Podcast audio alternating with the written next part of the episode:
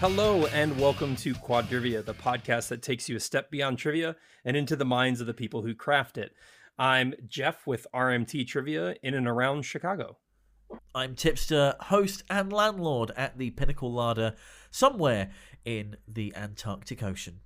Hey there, I'm James Key, the trivia nerd here in Louisville, Kentucky. Man, I really need to work on like my my On y- branding on your- personality. You guys On have your like pitch, yeah. Yeah, my pitches. Hey, I'm here. The I'm end. here and I'm in and around this area. if it's going on, in, or around your area. So, as we're recording this, I've just done my first show back, which, you know, it went. Ooh. you, you you don't sound as confident as I would hope you would have. Uh, do you have a an anecdote or two for us? Or there you just there were a couple of it- rounds that um may not have hit the mark. Like, uh, I feel like they were niche, but people still enjoyed them, which is fine. It's just that obviously from from my end, looking at the, the answers coming in, I'm, I'm sitting there going, "Oh God, I've made this a bit too hard, haven't I?"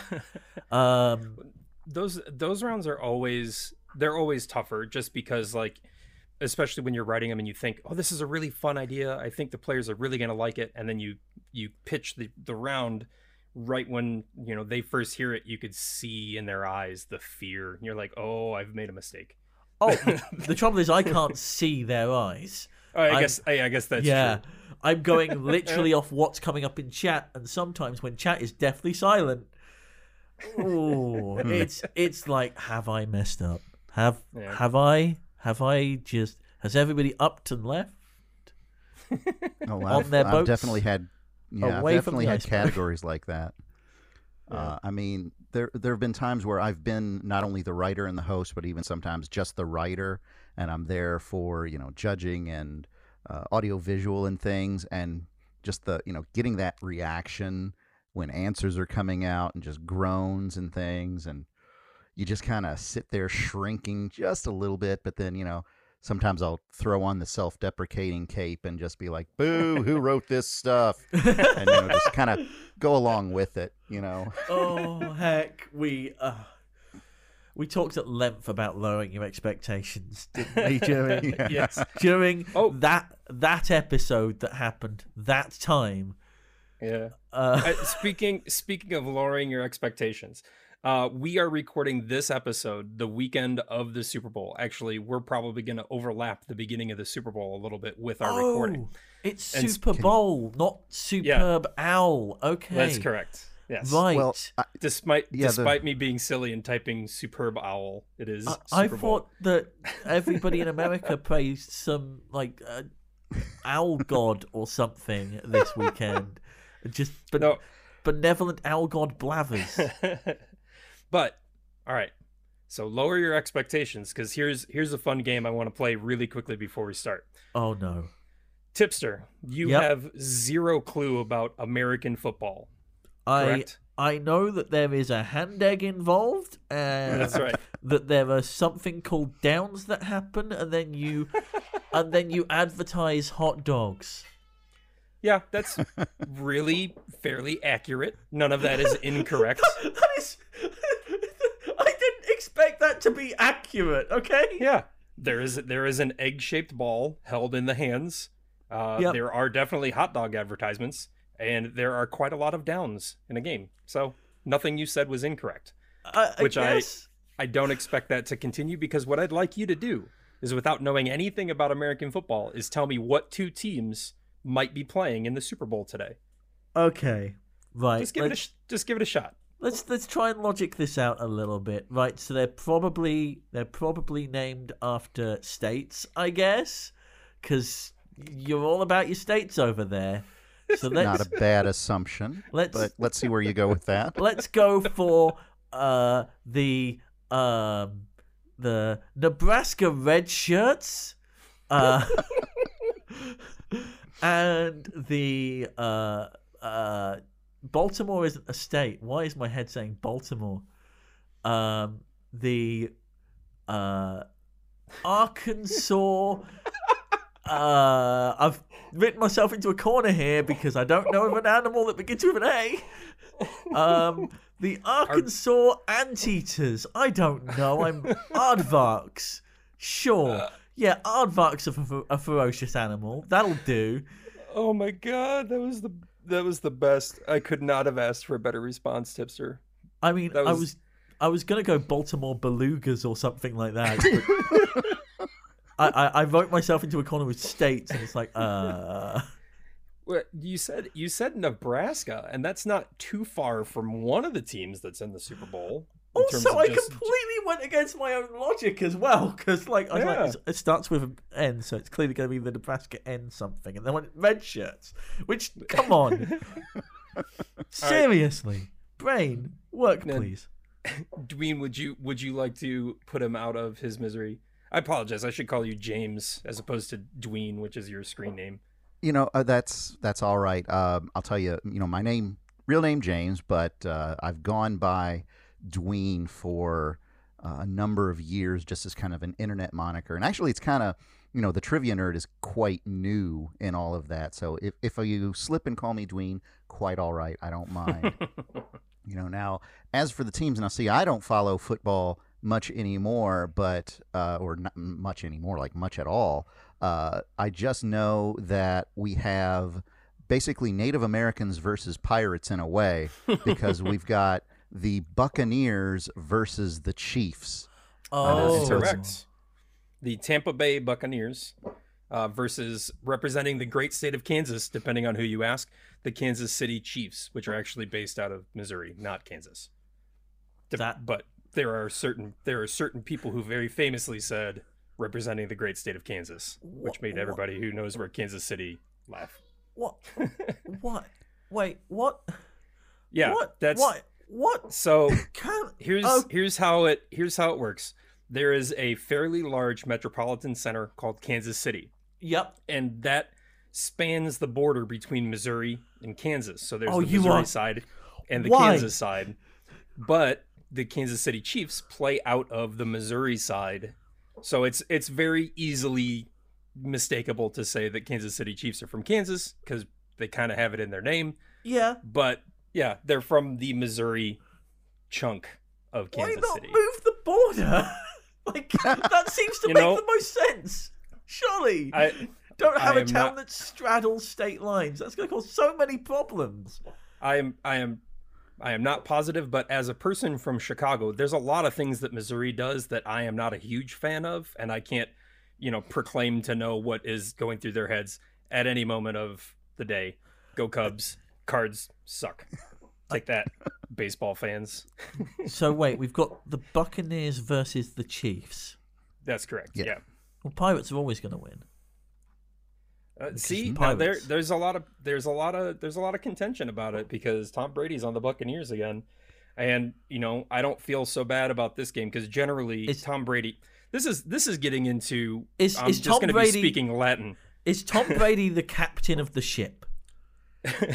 yes, Well, yeah, he is. Yeah, Okay. I, I you know, and I'll say enough. this even somebody who doesn't follow football at least we've been hearing a lot about this tom brady guy that he is what how old is he exactly 40 what Yeah, Uh, uh, it's but he is a know you know for a football player this is pretty aged we will say and he is going for his seventh super bowl win so this is uh, could be a very momentous thing and How many uh, balls you know, does he need?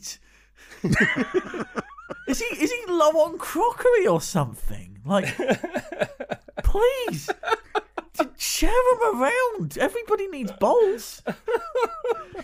You've got you've got six super bowls. Why do you need a seventh, Tom? There Why? is so much wrong with that statement.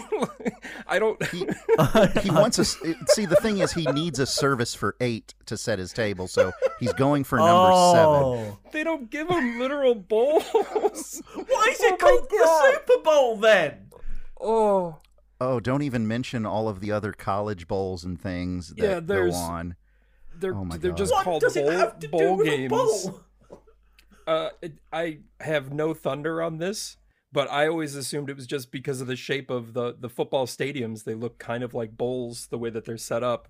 Oh, And I could be totally wrong about that. I actually Yeah, what I I've got always no imagine. idea, no idea why they're called bowls uh, at all. Less Yeah. exciting. Okay, so maybe one of us will have to do a little research before the end of the game today, or the end of the uh, the podcast, as it were, and uh, see if we can come up with an answer on that one. Because you know, I mean, that's that's one of the things we do as trivia people is we learn things as we go. So yeah. uh, You don't win bowls that's in what the we're here Super Bowl. Like that amazes me. Like I, I was imagining Tom Brady there with like six gold plated like fruit bowls Oh my god! Oh. on his pirate ship. Captain of the whole crew. oh my god! Oh, hold on, And you've you ruined me- this fantasy for me. You have. Oh Uh, my god! I'll tell you what, you've just created a great fantasy for me. I would, uh, I, not like in that way, but you know, I mean, I, I know now how I'm going to visualize the Super Bowl in my eyes. So uh, Oh, thank you for be- that.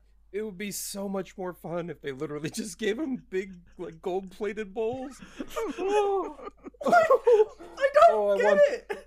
That's oh my god. I I have okay, I have to get it together because at some point we actually have to do a to- podcast instead of Yep. just listening to me laugh for a half an hour. Tipster describing what he assumes the Super Bowl is. This year, the red shirts and the anteaters. it was a slobber knocker, but the anteaters walked away with the bowls. Oh my god. Okay. I mean, of course the anteaters win in that scenario. like red shirts never win. We know this from experience. Oh yeah, the red shirts always die. So Oh my god. Well, getting getting away from the the sports aspect of the Super Bowl, there's a lot of other fun things that happen around that time. There's always a big halftime performance by uh, a bigger artist. Uh, there's always a bunch of really fun new commercials, or like uh, some some companies use this as a really good time to pitch like a new ad campaign or like kind of introduce something new and fun. There's always there's always really good beer commercials uh, around this time. Um, so there's a bunch of other like non-sports related trivia stuff that kind of occurs around the Super Bowl too. So even if you're not a big fan of sports, and even if you live on an iceberg in the Antarctic Ocean, uh, some of that information might find its way into your life. Uh, and one of the ways it might do this, check out this segue. Uh, one of the ways that that information might do this is in a future card in a trivia board game that you might be playing at home, and say, uh, "What Super Bowl did uh, Janet Jackson actually accidentally show a booby?" or something like that. Some some weird trivia factoid that might pop up in the future. The the the infamous Janet Jackson wardrobe wardrobe wardrobe yes, malfunction. Yeah. uh huh. I That really happened should. during a Super Bowl. I really shouldn't record these like half an hour after I've finished hosting my game because my brain is still all over the place. Oh, that's all right.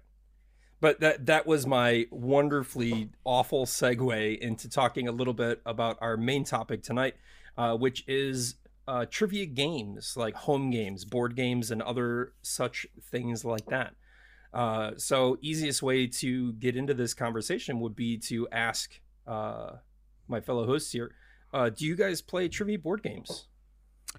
I definitely do. I was uh, probably introduced to that kind of board game uh, back in college, where uh, not strictly trivia, but I got a copy of Balderdash, which is one where you have Oh, the wacky definitions. You know, Yeah. so while it's not your straight up Q and A type of a, a question and answer game, uh, it still was something that that kind of got me into that because it's something that you get a big group of people together and you're you know you're asking these questions, you're having fun. So that was my springboard into that kind of stuff. yeah, Uh, flexes a lot of the same muscles, even though it's not strict trivia.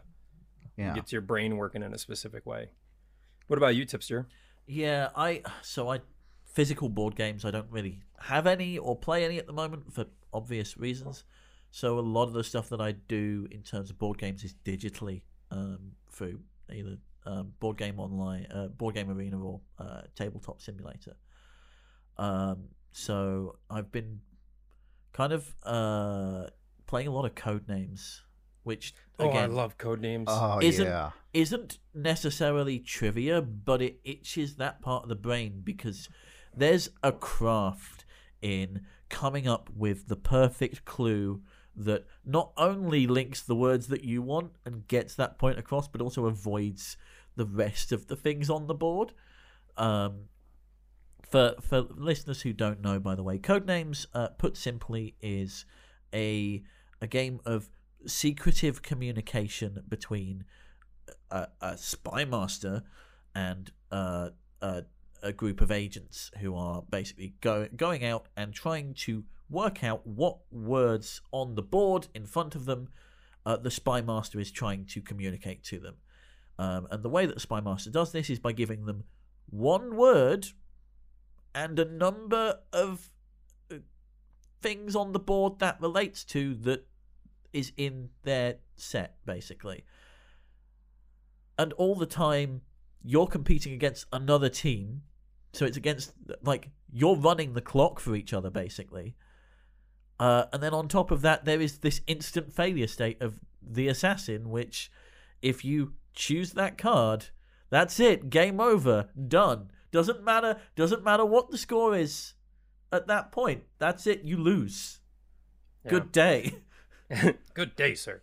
Uh, it Codenames is one of those games I've found, and this is getting a little bit away from trivia board game territory, but I'll, I'll come back.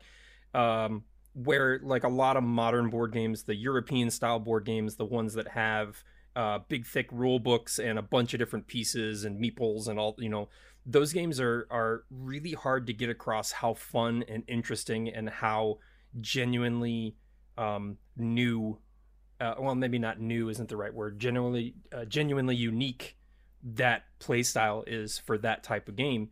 Um, and like many of those games the best way to learn how to play those is to find somebody that has it and play the game with them. Like if you tried to explain uh, Catan or Pandemic or I Oh, just got one for my uh, for my birthday last year called Azul that I really love. Yeah. like um there's you could try to explain how those work but it works so much better to just sit down and figure it out as you're playing. Like code words is or code names uh nope.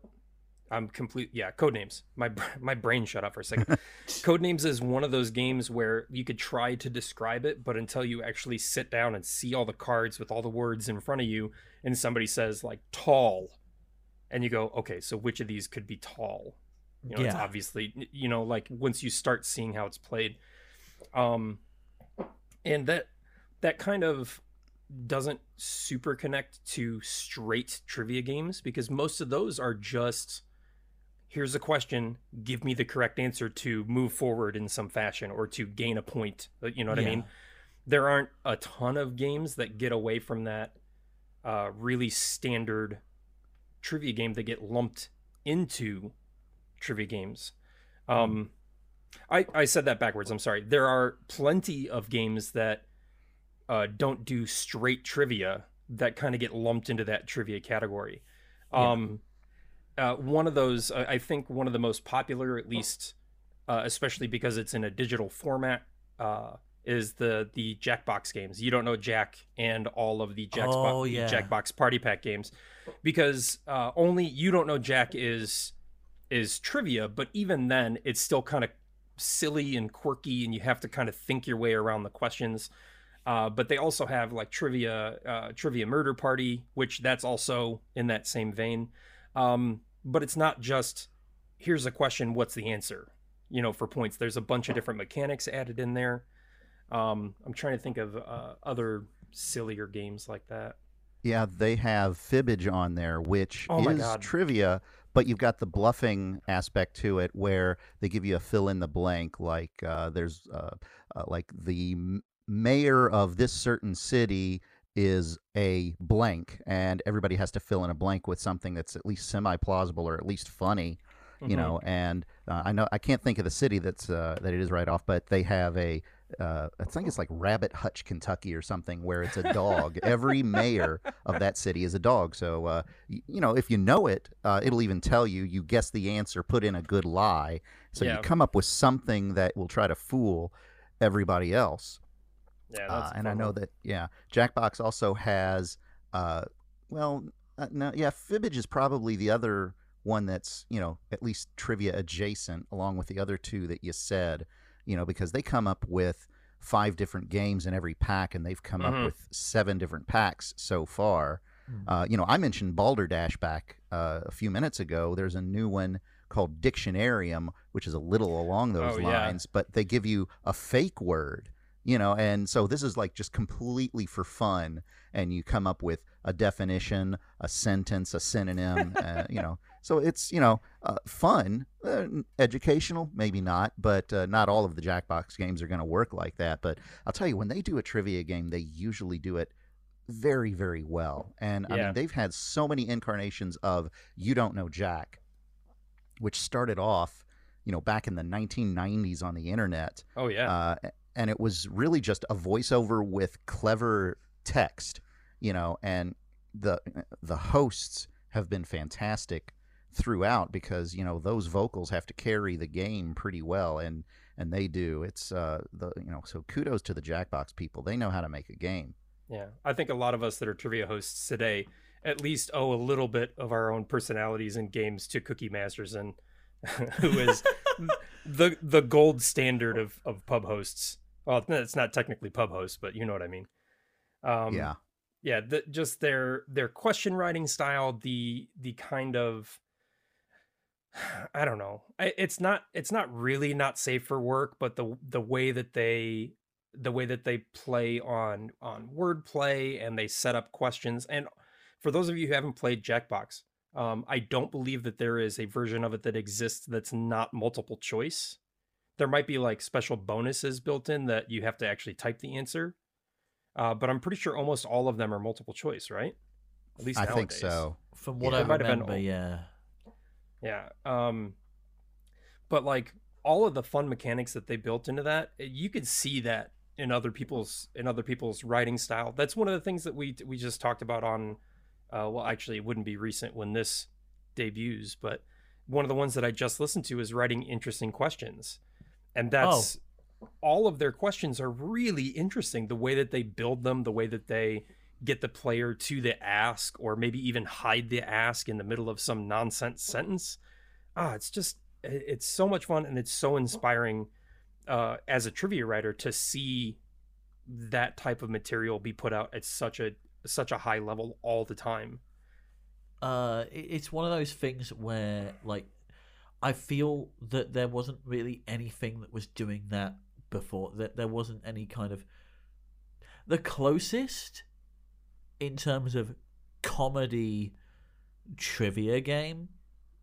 Uh, even like getting close would have been something like blankety blank or uh, match game, where it's not really trivia either yeah uh, like like it's very tongue in cheek, and a lot of the time it's that that you can sometimes logic some of the stuff out as well, which is is something that I like as well because obviously just going into stuff blind doesn't like doesn't do it for everybody. You know, just, oh here one in four chance. Good luck. Um, so having an educated guess at least uh, seems to help it a long way. Um, and then obviously you've got Cookie the comedy, just everything sewing it together, including the ad reads. Oh my goodness! yeah so with with these quirkier style kind of comedy trivia games most specifically like the jackbox style games do you guys do you guys i i know it's almost impossible to just word for word rip off one of their questions but uh, how do you guys go about absorbing and using that information is i know we just talked about how it's influenced all of us but i- in what way has it has it really influenced us Uh, well, one of the rounds that they have, uh, well, I wouldn't even say it's a round, but a question type that they have, uh, which I think I've mentioned on a podcast before, has the four multiple choices. Um, Oh so, my- like, yeah. you know what I'm talking uh, about? Teddy me- Roosevelt Teddy Roosevelt, Dracula, mustard, or elephant. Yeah, something like that. four? And hmm and so I've written rounds, ten question rounds of similar type things of uh, dinosaur, alien, apple, or Edison was the one that I came up with. and and uh, as a matter of fact, I've done that um, on uh, the Triviality podcast. Actually, shout out to Triviality.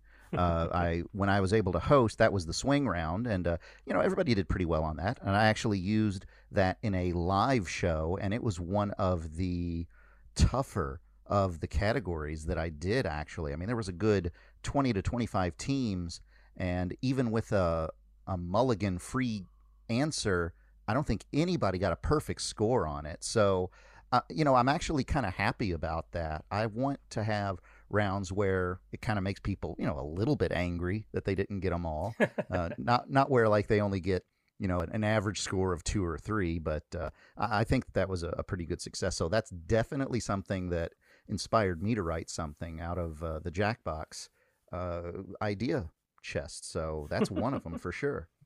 I, I was gonna say um, one of the things that I liked, especially when I first started writing and hosting my own trivia games, uh, was the dis or dat questions where you give them uh, two categories.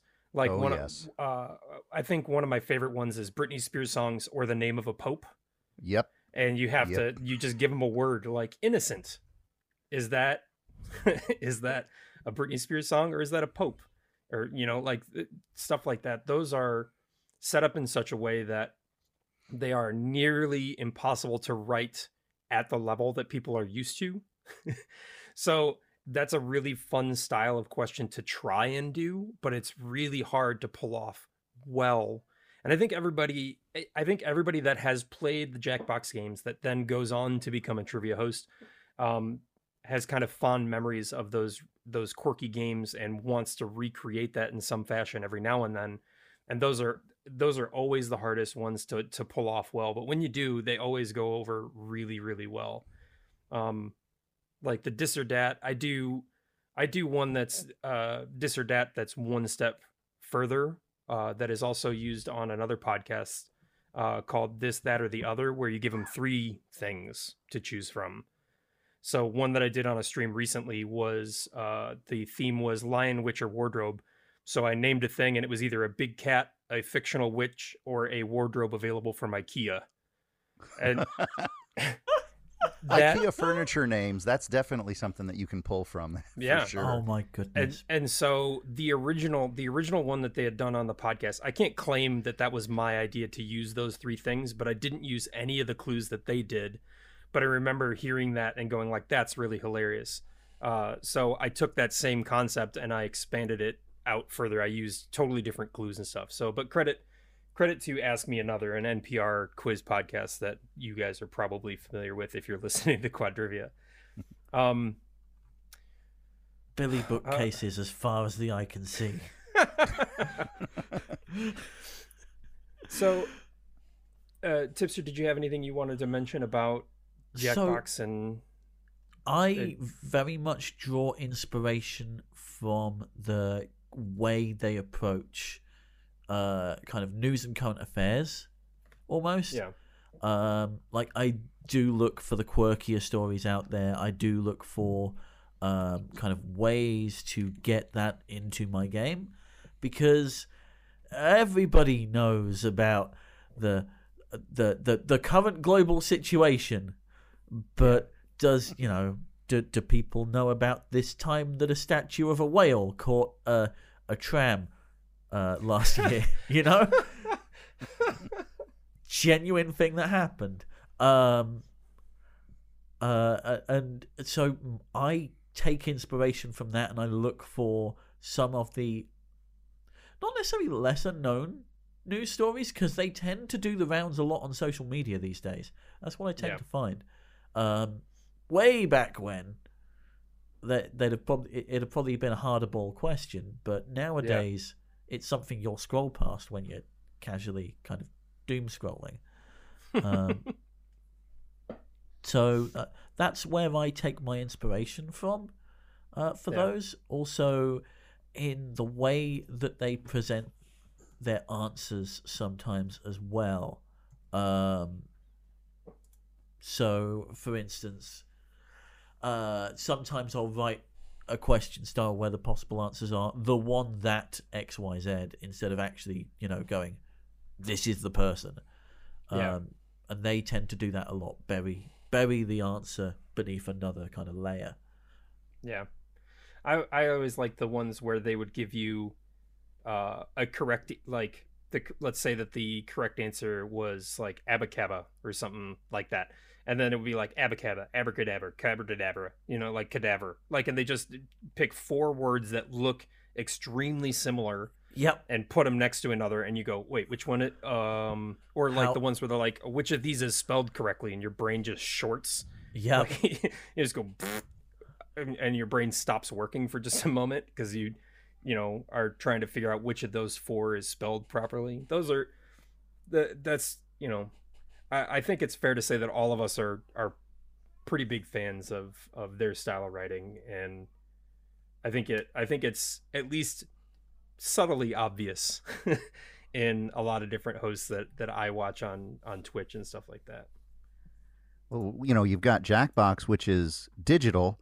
There are other digital games that I've played. Uh, maybe you haven't for a little while, but we're talking about like the apps that uh, are out there. I know HQ, yep for example, and their ilk. Uh, but there's also like, uh, if you remember Trivia Crack.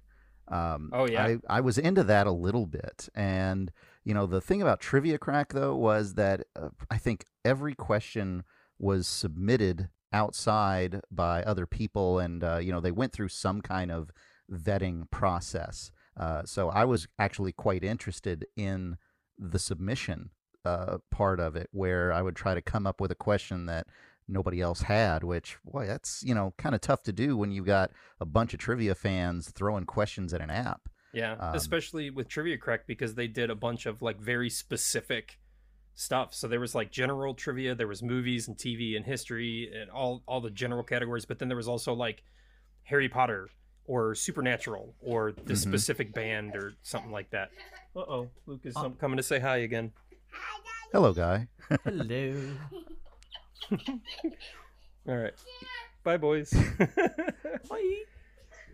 You know, one of Sorry. the problems that uh, that's all right. One of the problems that I had with Trivia Crack though were uh, the questions that dated themselves. oh yeah. Uh, usually, it was probably well. I mean, anything TV, movies, and sports, especially when they would ask about the first or the only anything, because I mean, you know, it could be the next day where somebody comes up with with a, a, you know a new accomplishment that completely blasts that question out and and they really didn't have a way i th- i mean they may have had something. It's been so long where you could flag the question but then you know who's responsible for going out and taking a look at that?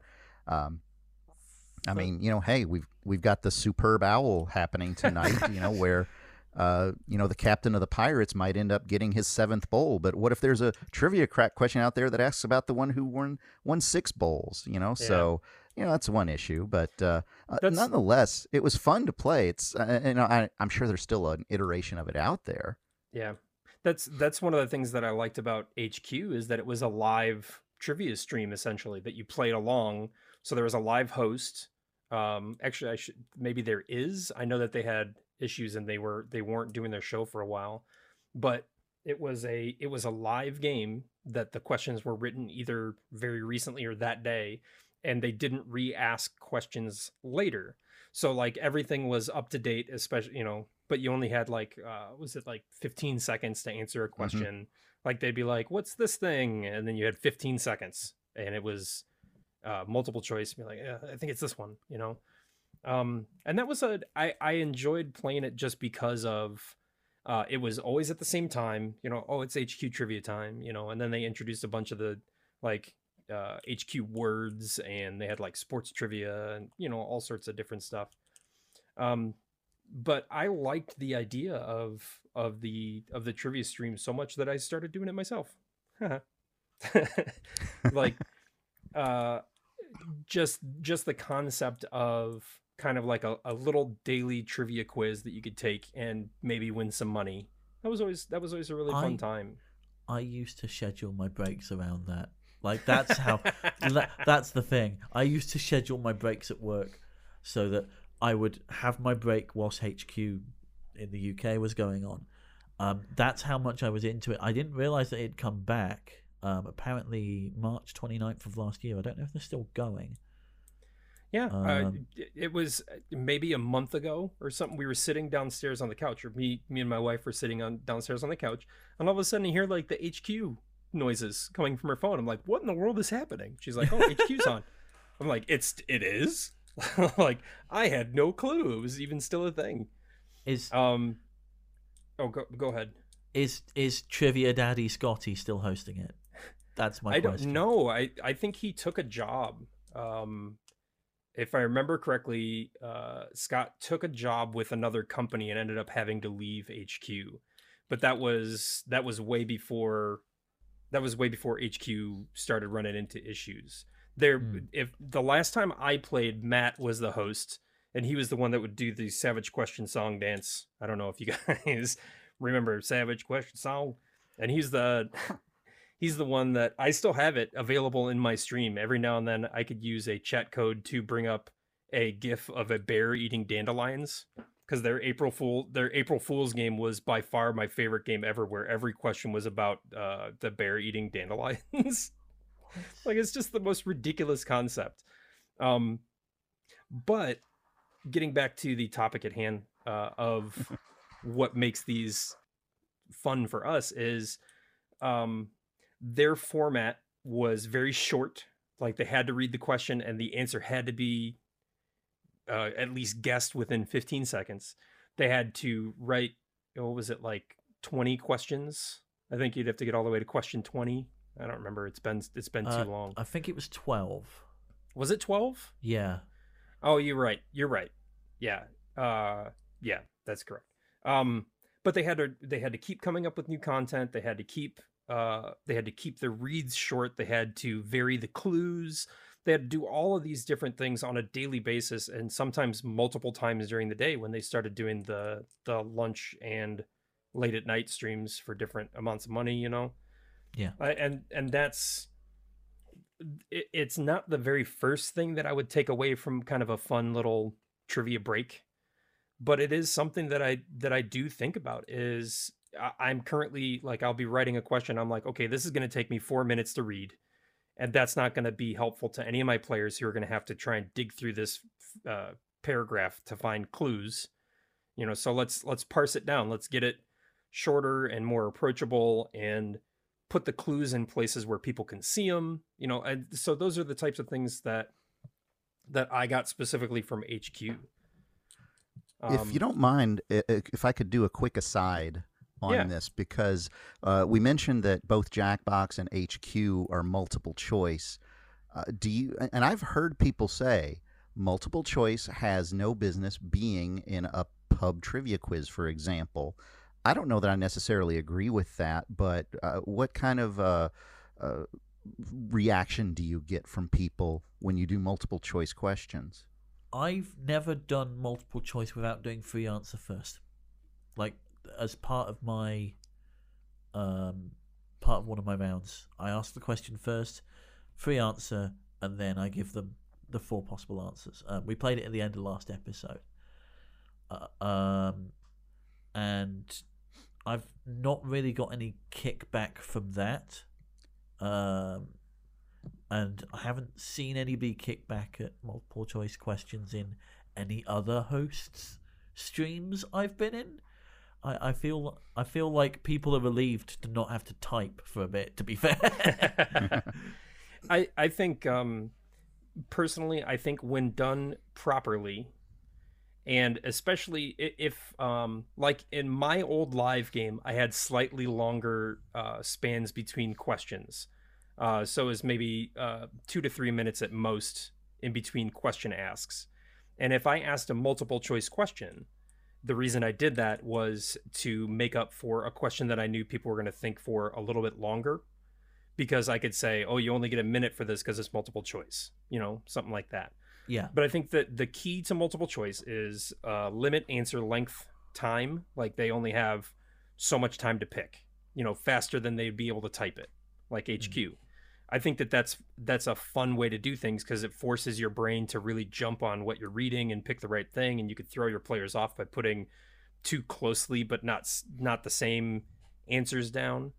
Um, I think in a in a in a trivia stream, the the better your four choices or three or two are for multiple choice, I, I think the stronger the question makes, uh, or the the stronger that the question is overall. So the people that that don't like multiple choice as just as a flat out I don't like it, I I can understand why you wouldn't like that, but there is a right way to get it to be a viable option without completely giving away an answer. And I think that that that might by that might be why some people don't like the clue style eh, or the question style just because it might be obviously only one of those four things could possibly be the answer and that makes things too easy or maybe they're all too hard you know it's you know you you have to you have to be able to craft it in a way that makes the question still as challenging as if it were a free answer that's that's the point i was Yeah. trying to Yeah. make and if if you don't do that i could see why people wouldn't like those because they're not challenging or they're too they're too challenging you know I think the thing with multiple choice as well, and I, I don't want to get too into the weeds on this, but um, people will have an idea in their head of how they want to answer a question. And if how it is in their head doesn't appear, then that throws them through all kinds of loops. Um, i could see that the, uh, it was something that came up. Uh, this was something um, uh, old teacher of mine said at one point um, that they were told, you know, multiple choice questions shouldn't that like are actively disadvantaging people in academia. Um, and I think it's not too much of a jump to say that can also translate into the trivia world as well, um, where you know you have this idea of what you want to say, but you can't say it in the the options that are in front of you. Um, so I think that feeds into it a little bit as well. I've done writing for academic competitions, and I've had to do a long series of multiple choice questions. I mean, it's what the exam was all about. So, coming up with those red herring answers that make you really think which of them is it you know like uh, like you were saying jeff you got to be able to craft the answers and the question well because you don't necessarily want it to be a gimme and you don't necessarily want it to be a complete random guess. Yeah. And I think that might be why, you know, I've heard people, you know, that say, I don't think multiple choice questions belong. It's because anybody could have a lucky guess and get it right. You know, um, we're- we're having fun though. I know that some people really take their trivia seriously. That's fine, but uh, you know, if you're if you're not going to have some fun with it, you know, what's the point? So I think that's why you know occasionally a good multiple choice question is is fine to throw in. I mean, like we mentioned, Jackbox and HQ, it can be done well, and it can be done as an entire quiz if you really put your mind to it. But uh, I think that we're all the the open ended answer kind of people when Yeah. it comes to answering, you know, or asking and answering questions. I mean, that's kind of what we started off with when it came to board games was things like Trivial Pursuit. I mean, I don't Yep. I, I imagine there were some multiple choice in there. I can't, you know, like think of one, of course, you know, right away. But uh, you know, most of those Trivial Pursuit questions are simply, "Here's the question, what's the answer?" and you either know it or you don't. And boy, uh, you know, there probably weren't a whole lot of clues in those, so it's a very Yeah. straightforward, like I said, know it or not kind of a thing. But we really didn't even know any better because that was the the the first of its kind Yeah, it's like when the, it came to trivia board games. the the, Mhm. the granddaddy. Like this this is the this is the mold on which all trivia games henceforth shall be made. You know, and one of the things that I and now I'm going to catch flack for this because I'm about to say a sentence that I don't know if people will agree with. Might be an unpopular opinion. One of the reasons that I don't care for Trivial Pursuit as much as other games, I'll add that in there, um, is that the depending on the edition you're playing, uh, the questions can and have been wrong You know, not you Yeah. know fictionally the moops, but not that one. um, uh, and then some of the older editions, like the early early editions of Trivial Pursuit, if you try to play those today, they are impossibly difficult if you're not the correct age range. If you were paying attention to the zeitgeist when the game was first produced, maybe you might stand a chance. But like I, I have played Trivial Pursuit with, um, I don't remember what year the the or the genus that I was playing at the time, but it was like a question about like a 1970s current event in tennis that I, when I was in high school in 1998. I'm like, I wasn't even alive. Like, how am I supposed to know this? It was just like a random tri- like tennis event that it, that had occurred, and I'm like, I have no idea. And so, oh, oh, I'm sorry. To- No, no, no. Go my- ahead. Go ahead. Go ahead. yeah, my point with Trivial Pursuit is that uh, generally, as long as it is a current game of Trivial Pursuit, they are some of the best written, plain trivia questions you can get. Like they just find these little tidbits of fact and read a trivia question about it. Um, there's not a lot of meat on the bones, to to coin a Jason, um, Mm. but they they do exactly as they say. Here is a thing. Tell me that answer. You get a little wedge, or you get to keep moving. You know, and so they don't need it to be fancier or more interesting. Um, but the the older editions are just nightmarishly hard. if you weren't alive when they were written, my God. I'm sorry. So- I didn't. I didn't mean to interrupt you. No, no, again it's okay. And again, so go ahead, Tipster. Um, so th- to kind of uh, focus on a point there, yes, those those old editions are definitely somewhat out of touch. Uh, uh, to the point where um, there's a podcast uh, by the Technical Difficulties um, called which is basically based around reverse trivia questions. So I give you an answer from 1980s Trivial Pursuit. You tell me what the question is, and that's the whole podcast. They just riff Wow. on old trivia trivial pursuit questions for uh, somewhere up to 30 minutes and like that used to be my my listening That's that's really fun. I like that idea. Um they then went on to do uh, a show called citation needed uh, which is where most people probably know them from um but yeah it really does hammer home that they are like they go out of date so quickly. They must Yeah. be like how often does Trivial Pursuit pump an edition out? Because that it feels to me like it has to be every couple of years, right? Surely, because by the time you get a couple of years down the line, surely some of the things that were relevant then aren't relevant anymore, and Let's take a quick That's- gander. Yeah, that's a good question. I mean, I know that they would uh, come out with the new genus, and of course, they had all sorts of specialized uh, categories and and whatnot, uh, like the Boomer Edition, and you know, 1980s or TV, uh, Americana. the Uh, last I know that more. Yeah, go Yeah. ahead. Which one is the last one you The- remember? so, I'm I'm having a look at it now. Um, look, I couldn't tell you when the last one I remember was, but uh, the last because I've played some old games of Trivial Pursuit. Uh, the last one that came out uh, that was just a bog standard edition was 2016. So over four years ago now. Yeah, I'm I'm assuming I'm assuming that the standard edition, like not the specialty ones, I'm assuming that those come every four or five years. So we're probably expecting a new one rather soon. Yeah, I'm looking at the same list that I think that you are. Uh, and they started off, my gosh, Three 1981. Yep. 1981 was the first edition, the Genus edition. Um, and they actually had a, a large gap between some of them. Yeah, it looks like it starts at about every three years, but there's one where it jumps like seven. This one jumps four.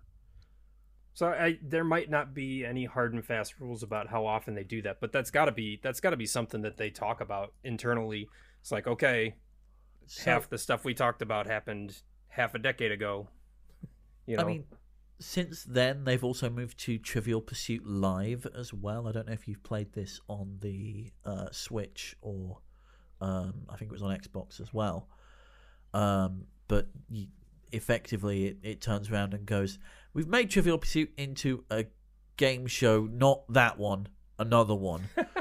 uh, oh heck! Um, and maybe they're just going down the digital route now. Yeah. But that, you know, when you talk about trivia board games, that is absolutely always going to be the first and foremost one in anybody's mind. You know, if it was a sheep category for one of Jason's games and he said, name a trivia board game, Trivial Pursuit would be the one that either everyone or no one says. Mhm. there's um there's another game that I uh, am quite fond of that's similar to Trivial Pursuit, but it has an extended categories list called Bezzerwizzer. Um, it's it's very similar to Trivial Pursuit in as much as you know answer the question, move ahead, get points, that type of game. Uh, but they have like I think it's something like ten categories, um, and some of them are pretty pretty specific. I think there's one of them that's like uh, beauty and fashion which is always that's always kind of a, a dead spot for me in terms of writing because that's not something that I focus on very often. Um, so it's always nice to learn new things about that topic. Um, there's a couple of other Wits End is a good one. Um, what about uh, what about Tribond? You guys Oh, play. Tribond? Uh, yes, uh, I've always loved Tribond. Uh, something that would uh, play a lot with friends and family way back. Uh, you know, uh, some of those things have uh, aged a little bit because they do pull on some trivia. Uh, so uh, some historic, some pop culture, and of course, pop culture can get a little bit stale. But for Yeah. the most part, you know, it, it's a lot of common sense and clever if you will, like uh, lateral thinking that you sometimes have to take for some of these. And uh, you know, even though it's not strictly like we've said a Q&A game, it's definitely one where you have to think. I mean, there was I remember one uh, question is really weird how one question can stand out when I remember playing with some friends way back.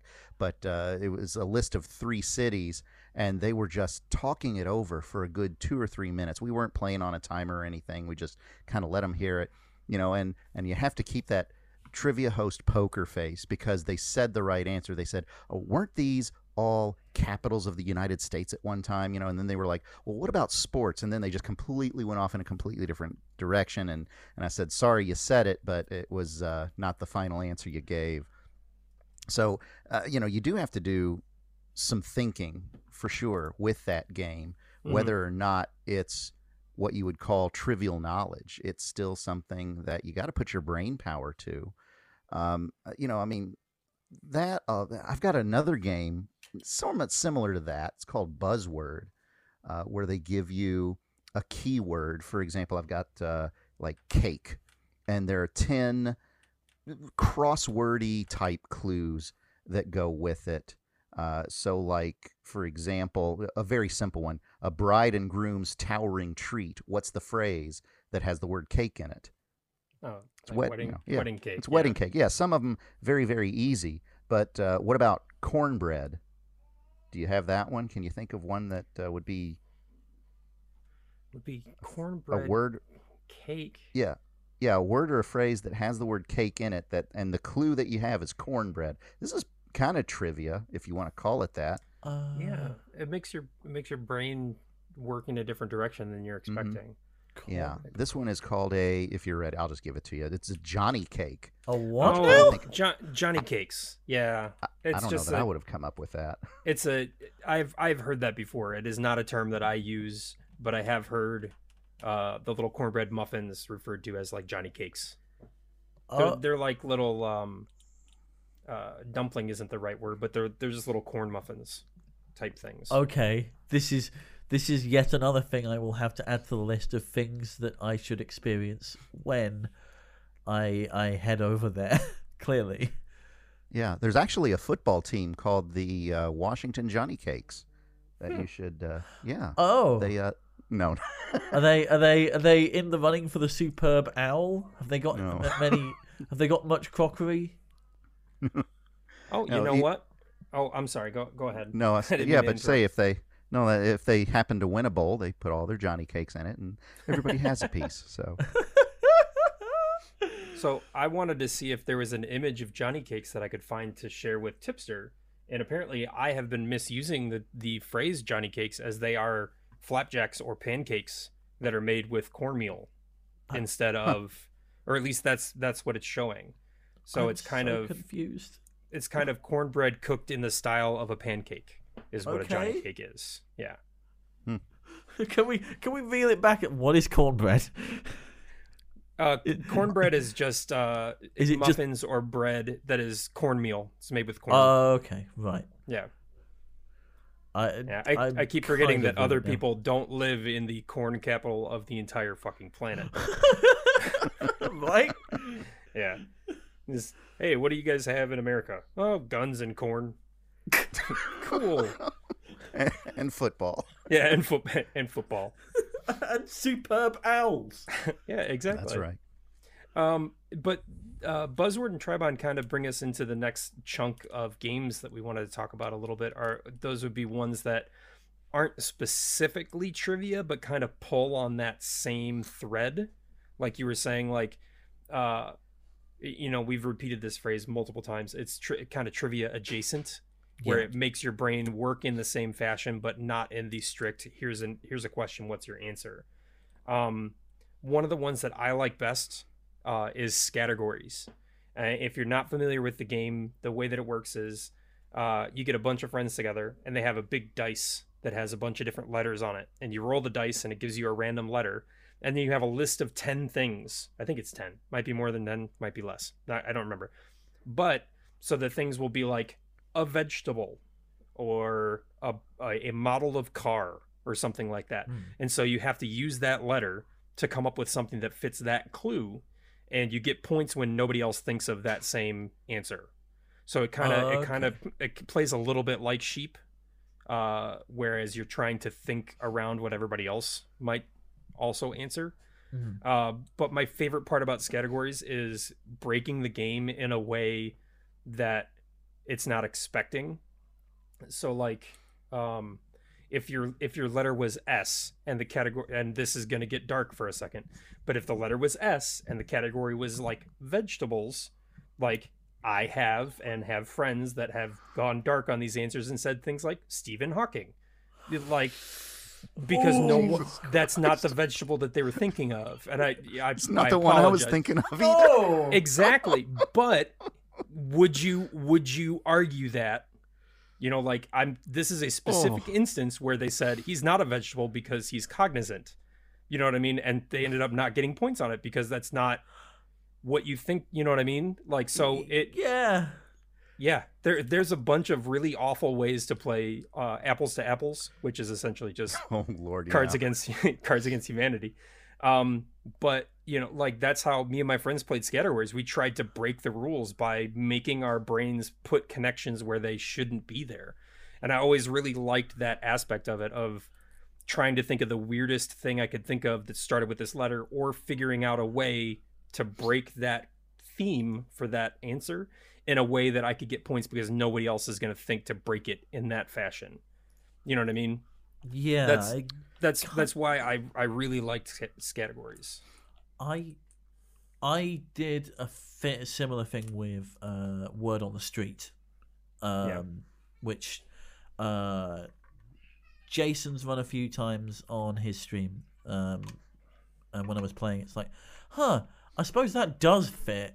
Yeah, let's let's. No one else is gonna put this, and it has a bunch of letters in it. Let's go for it. Yeah. I- Yeah. Sorry sorry for sorry for making really dark dark humor guys. Did, didn't mean to derail us that bad. Uh, but um, can, can anybody else think of let's let's get me away from categories for a minute. Can you guys think of any other trivia games that pull on trivia but aren't necessarily trivia? Yeah, one of my favorites. Uh, playing it back in college was Taboo. Not quite trivia, but Oh, uh, along, yeah, a little bit like uh, your code names or something like that. If uh, you've never played it, and I imagine a lot of people out there probably have, you're given a word, and then you're given five words that you cannot say. You can say anything you want to except for those five words, and you just have to get people to say that item. And you go through as many as you can in a minute. Uh, and if you uh, if you pass, that's fine. But I think uh, if I'm not mistaken, the other team gets a point every time you pass. Or if you screw up and you say one of those taboo words, you also uh, give a point to the other team. So you have to be very careful about what you say uh, and and how quickly you say things. Because if you go too fast, your brain is going to just say something and you're going to slip and you're going to lose it. And damn it, those that game came with a buzzer. And I was just about to say that fucking I- buzzer. how many times I, I would be like, you know, getting ready to do my clues, and they would put it right up against my ear, and they'd be like, "You ready? You ready?" And Jesus, uh, it was the worst thing if you get buzzed because they will hold it down for like a good ten seconds just to throw you off your game. the yeah. mind, the mind games of the buzzer, uh-huh. and that because oh it, God. If I if I remember correctly, because how could I forget the sound of that buzzer? It wasn't super loud, but it was grating, and it was like, zzz. like it was almost like an, an electrical zap sound. Oh my god! Ugh. as as a teacher, I actually had those uh, taboo buttons in my room, and I would use them against the Oh. kids. Oh, Oh, no. I wouldn't like go up behind them and like you know get in their ear and like what's the answer? What's the answer? No, but uh, you know I, I would like you know if I want to get their attention or somebody says something wrong or out of place, you know, eh, you know just for fun. But uh, that oh god, the bad memories of that buzzer. Uh, you know, so playing a, a password type game where you're limited to what you can say, you do have to get creative with what comes out of your mouth. And so, while again, not strictly trivia, the better that you can formulate. Uh, it's almost like you know coming up with a question, kind of like a keyword, like the keyword challenge we do, being Yeah. creative with what you uh, what you're given and how you can massage it into a different way that no one else had uh, ever thought of. So, Yeah. you know And that that- that I, I was Yeah. just gonna say that's that's one of the reasons why we're even focusing an episode on trivia games that you could play with your friends at home and stuff like that is because it, it- whether you are a pub trivia player, a pub trivia writer, or both, uh, they kind of function as uh, you know like calisthenics or stretching. You know, like it, it, makes you practice the things that you are going to be using either in real time as a player or on the writing end of questions as a host. Um, you get to pick and choose like what little aspects of things that you like to use for your own personal game. And one of my favorite things about it is that it is a literal box full of topic ideas. I don't ever use straight trivial pursuit questions, but I absolutely will just draw a card and look at the answers and say, can I write anything with any of these things? you know what's what's something on this card that jumps out to me and how could i write that in my voice for this game without even looking at the question just kind of looking at the answer and it's, oh it says ben affleck Uh, what could i write about ben affleck yeah that's you know it, you know sometimes you get ben affleck sometimes you get like something much better but I, I i find it as a super useful tool both uh as a a person who enjoys playing those games and as somebody that is constantly looking for uh, subjects for questions. Uh, it- it's such a fantastic source, and it's a way for you to play trivia against your family, and then they hate playing trivia with you because you're the trivia host, and it bothers them to lose to you all the time. that's what you get for being so smart. Yeah. Yeah, it it really does help me kind of think around questions because one of the things that I obviously sometimes you want to avoid those very obvious Pavlovs, um, Mhm. and yeah, games like Taboo, uh, and Buzzword and Twenty Five Words or Less. Uh, Oh, kind- that's a really good point. That's a Re- really good point. Like with really Taboo and f- Pavlov's. Yeah. Oh my god. because you're actively having to avoid those Yeah. things. So um, a lot of the time, I'll go right. What's what would be on the taboo card for this this answer or this subject? Okay, That is a wonderful way to approach it. I am 100% stealing that. I mean, go ahead, go That's a really ahead. good idea. Yeah, Just now to- that you say that, I've got a. I'm sure I've got a copy of Celebrity Taboo somewhere in my basement. That would be a uh, uh, really a a hell of a resource to Yeah. come up with something. You know, so you know whether I play it where I actually use those taboo words to formulate my question or say, hey, let's avoid that. It's not bad. I kind of like that. So thanks for that suggestion. Really, really good stuff. No problem. this is Yeah. what I'm here for. That's what we're all here for, isn't it? I mean, exactly.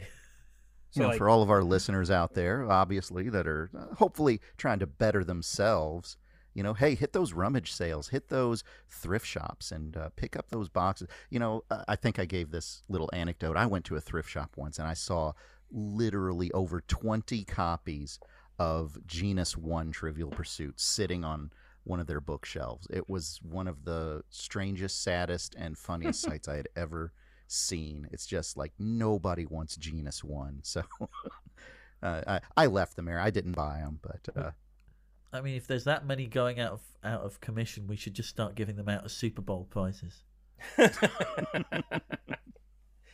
that's not a that's not a bad use. Recycling, come on, you know. Yeah. yeah, some of the wedges are missing, but that's all right. There oh, you go, Tom Brady. oh, yeah, it's fine. Like you only did you only did like nine tenths of the work. So here, there's, there's no there's no brown wedge in this one, I'm afraid. I'm just glad that you got us away from celebrity taboo before I could make a bad joke that is in worse taste than I previously what? made. What? worse taste What than could be the- worse? No, no, Well, don't. was- Why would you I w- ask that? nope, nope. Uh, so last touches on board games. Uh, do you guys have anything else that you want to mention about a specific game that you guys like that we haven't mentioned yet, or Uh, uh, any aspects of uh, board games that we haven't touched on really quickly?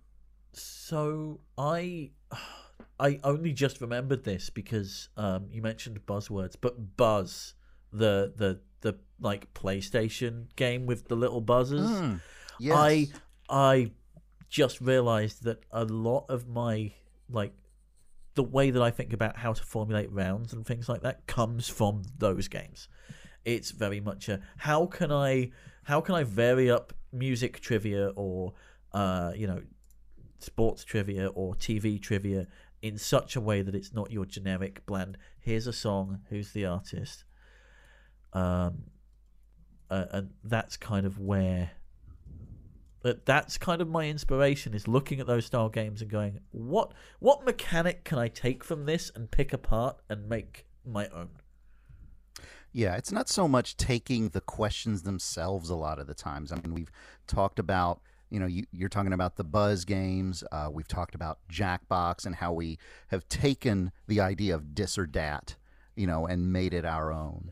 And uh, there's a, you know, a really kind of a, a side thing here, but there was a game show on MTV. It was called Idiot Savants, and it had some of the most clever writing uh, very, uh, as we keep using that word, quirky kind of stuff. And uh, like there was a category, it was phrases from the sitcom Dukes of Hazzard in French, and you had to translate them back into English. oh no I mean, Whoa! That Oh, is the kind of stuff that I aspire to. You know, coming up with the the silly, stupid things that are actually still challenging. So there are very few episodes out there on YouTube, but I would suggest you go look for that. Again, it's MTV's Idiot Savants, and it is a fantastic, wacky show. Um, they oh, uh, they had hy- hyper hypochondriac boy. So they'd have some guy come out and he'd be like, uh, "I'm feeling very sick," and and then he'd lift off his symptoms, and you would have to guess what his ailment is. So you know, the, that's the kind of stuff I could write. You know, just my own entire categories of, and and hopefully my audience would be receptive to it. You know, so any anything that we can pull from, whether it's a board game, trivia game, online game show, that's you know, it, it's not so much taking the the facts. Sometimes it's just scooping up those formats, those mechanics, and and coming up with something fun. Speaking of idiot savants, uh, these idiot savants here are going to attempt to write a question uh, that's been randomly picked from you, the community, and submitted to us uh, on a topic of your choosing. And who knows how this will go. Um, this one uh, submitted to us as usual by emailing us quadriviapod at gmail.com. And what is this week's keyword? James. Well, I'm hoping that I'm saying it right. Uh, the keyword is La Maupin, and this comes from Ginny Pond from Twitch. Uh, so that's spelled capital L A, capital M A U P I N. And this is one that I am not familiar with. So if anybody on the panel here can tell me what La Maupin is, or if I don't even know if I'm saying it right, I- but uh, I, so this is going to be a ch- this is definitely going to put the challenge and keyword challenge for me Yeah. at least. Yeah, I was yeah, about I'm to not ask- familiar with it at all. I was about to ask you what the keyword was again because I was like, hold on, what? Okay, um, what- even? What even is La Maupin? What what even is?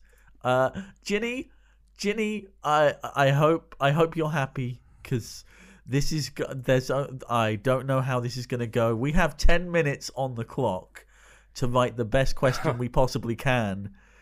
Um, uh, good luck, yeah. I, guess- guess. Well, we'll see you on the other side of the porn music when all three of us have at least a vague idea of what in the Mm. fuck La Maupin is. I'm gonna have to spend ten minutes finding out what or who this is, aren't I? All right. Yeah. Well, let's Right. let's give it a shot, and we'll be back in 30 seconds. Ten minutes on the clock. Hey everyone, Jason here. While the host and I step away to think about our keyword challenge, we just wanted to remind you you can check us out online at Quadrivia Pod on Twitter. On Facebook, just search for Quadrivia Podcast. And you can always email us at quadriviapod at gmail.com. We're always happy to hear from you. And now, back to the show.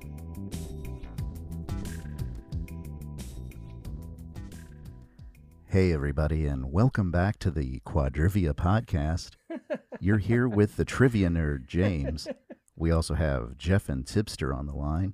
If you have any questions, Dude, we have an 800 number that we'll give out later. But in the meantime, we're going to go ahead and do our keyword challenge of the night. Once again, it was brought to you by Jenny Pond of Twitch. She came up with a very interesting term, La Maupin, and I think that we're all a little bit smarter because of it. So, Jeff, why don't we go ahead and let you start with your question and let's see what happens. Good luck, everybody. bef- before I read my question, I just have to say if trivia doesn't work out, you will always have a job working for NPR somewhere in the United States. that is such a lovely voice. Well, thank you very much. I appreciate that.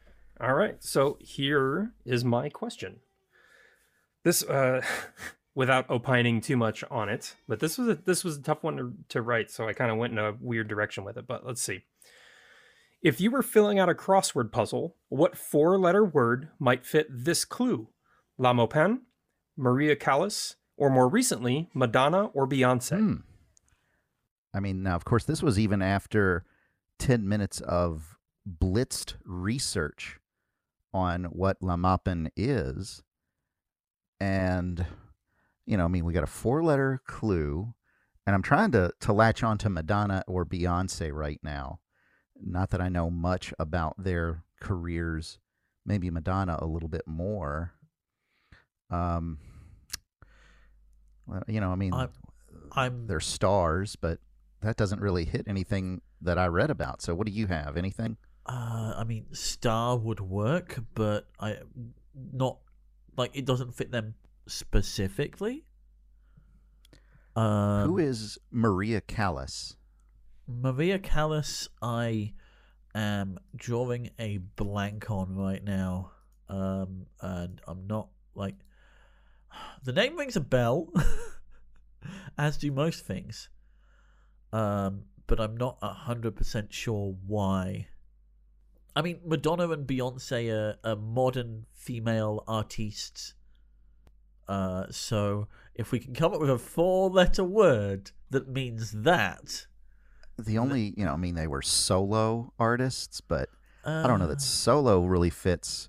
I'm I'm really just kind of blanking on anything that specifically. You know, Madonna, she she was solo her whole her whole career. Beyonce wasn't. That really doesn't Yeah, help. Um, it, but then you know, I was gonna say they're known for being one named people, but then Maria Callas, I don't know if I- she was. I believe Callas is a, is a singer of some description. Uh, yeah, and and so was La Maupin. Uh, she was an opera singer, as Yeah. we probably discovered. But I, you know, I just can't get anything, unfortunately. So are, are you as stumped? I, I as I star am? is the only word that's coming to mind, and like all I can see is stars, and that's it. I am I am like uh, N- Nemesis. There's from stars in Res- your eyes. I, I'm like Nemesis from Resident Evil. All I can see is stars.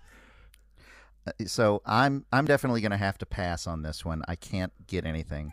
You Want me to put you out of your misery, or or how about if I give you a clue? Uh, this might, you know, depending on if this is too difficult, I might add that like the first letter of the word, uh, the like the puzzle going. ac- If this was an across Yeah. clue, the down, like the down clue might be the word down, or something Okay. like that that starts with a D. Okay, so it starts with a D, four letters. Okay, only three more to Okay. go. So I got it then. No, I I think I've got it then. Um, okay, I'm trying to think of who else this would really peg, you know, um, because these ladies are they're they know what they want and they know that they got Oh! it. Yeah. So do Oh! you know what we're talking about? yeah, no, we're talking about we're talking about divas, right? That Yeah, is I think yes, diva. That is the correct answer. Um, the term diva, uh, which is when I found out that uh, La Maupin was a stage name for a very famous opera singer, um, I decided to t- just kind of lean into the opera aspect of it. Uh, but because it was a, a Oh, fairly yeah. obscure name or something I hadn't been familiar with, I figured that perhaps if I if I picked a couple of other opera singers and a few modern female singers that would also be considered divas, maybe I could get that to work as a clue. And then I couldn't really think of a way to ask it as a traditional question, but I figured maybe maybe talking about it like uh, La Maupin might show up as a crossword clue for opera singer uh, in a you know in a maybe way tougher crossword.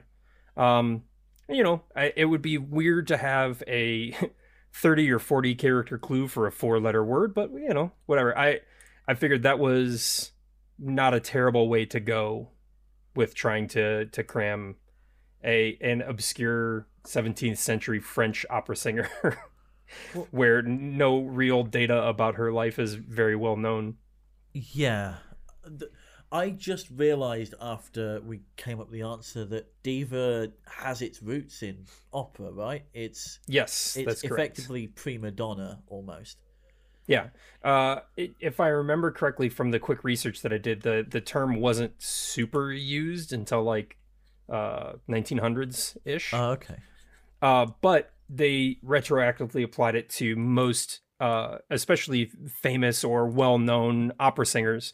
And then as opera kind of wasn't as popular as as pop singers, now pop singer uh, is kind of where we think of when we think of a diva or uh, you know, if you're a fan of wrestling, you know, that might take you someplace else because divas are also the WWE's uh, female wrestlers and stuff like that. But uh, I thought about maybe playing with that aspect of it too, but I figured I'd stick with singers. So, but yeah, uh, in retrospect, uh, as a criticism to myself, I might I might try to add in like a downward clue or or something like that, or or play with the visual aspect of it. Like if I, I- was presenting this in a game, I might show like half of it with like an A coming down from the last column or something like that.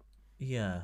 I also feel you going down the female wrestler route, like that definitely rules out a few possibilities Yeah, that were definitely true. milling around in my head.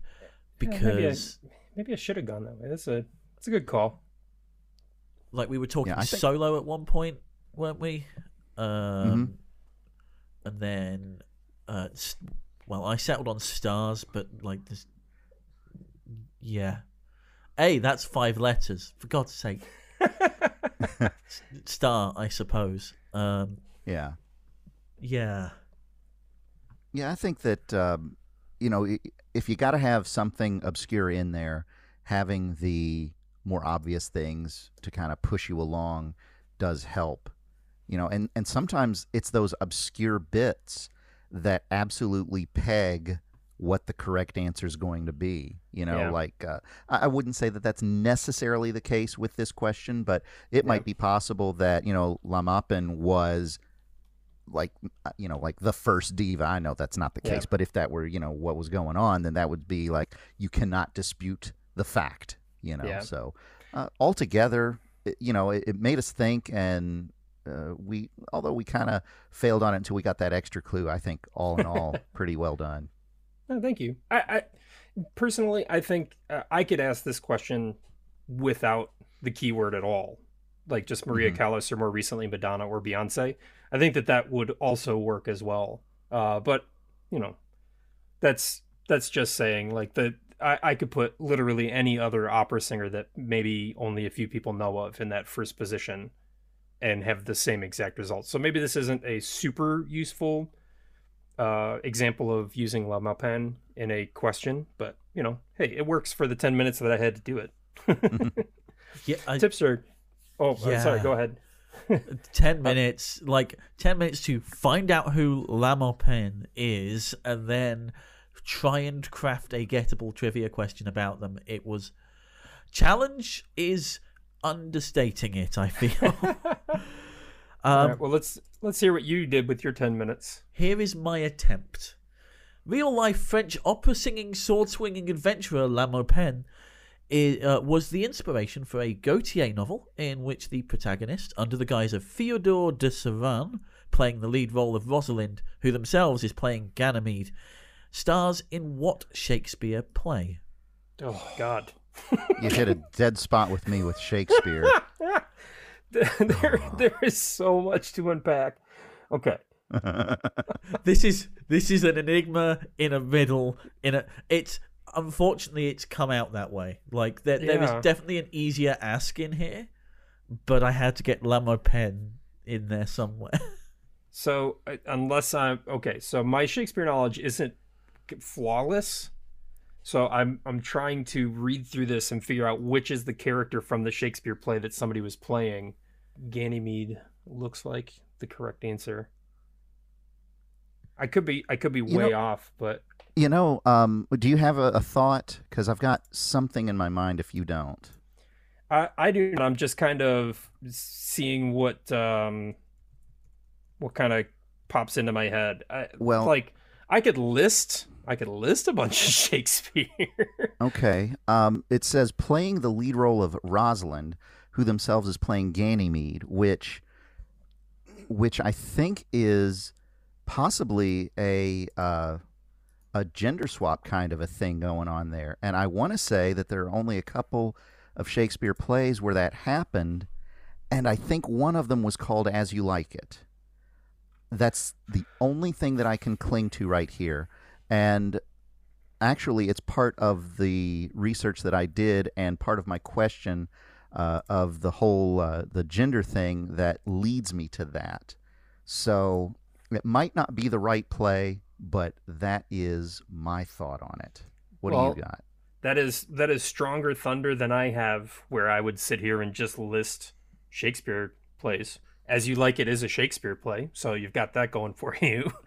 um I I don't have really anything to add at all. Uh, like in terms of anything I could pick apart from that. So I- I'm just gonna go with you. If if we were sitting at a table together and you said as you like it, I'd be like, sure, sounds I know good.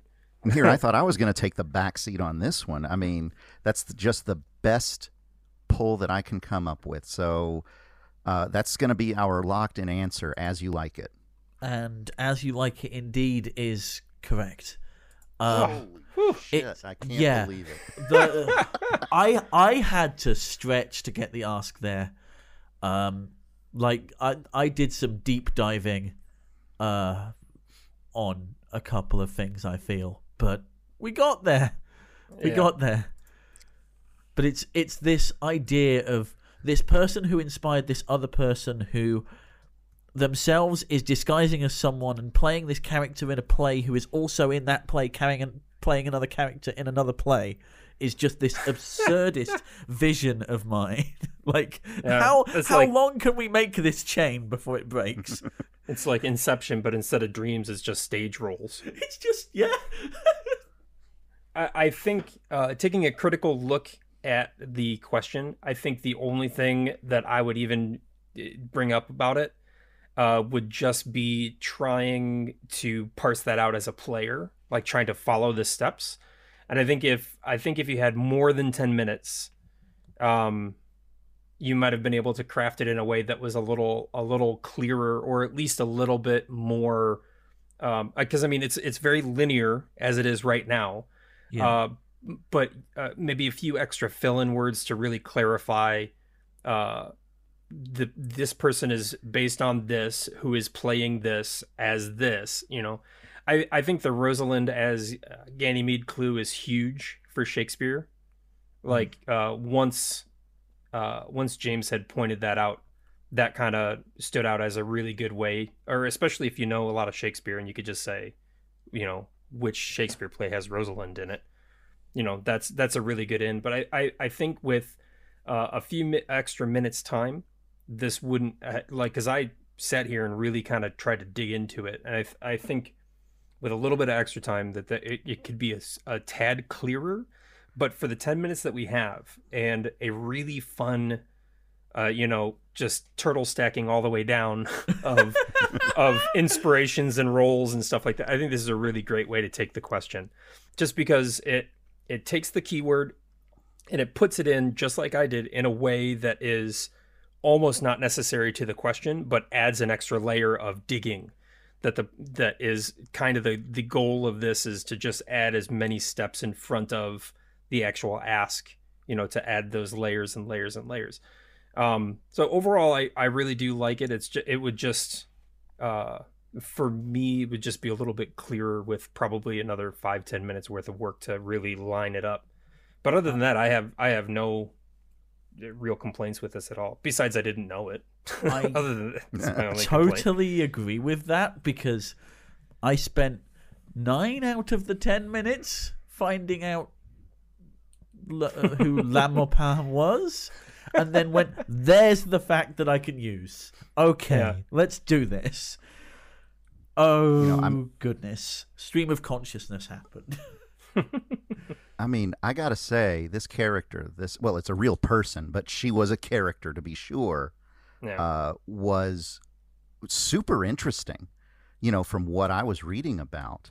Uh, but I mean, I almost hate that, you know, when I, you know, I looked at the Wikipedia article and the second sentence literally says, "Little is known for certain about her life." I'm like, are you kidding me? I, I gotta know. Hey, listen, uh, Jenny Pond, I'd love to get an email about why you picked this because, you know, I mean, there's got to be some link to you that makes this interesting. Either that or you're just a sadist trying to make us squirm.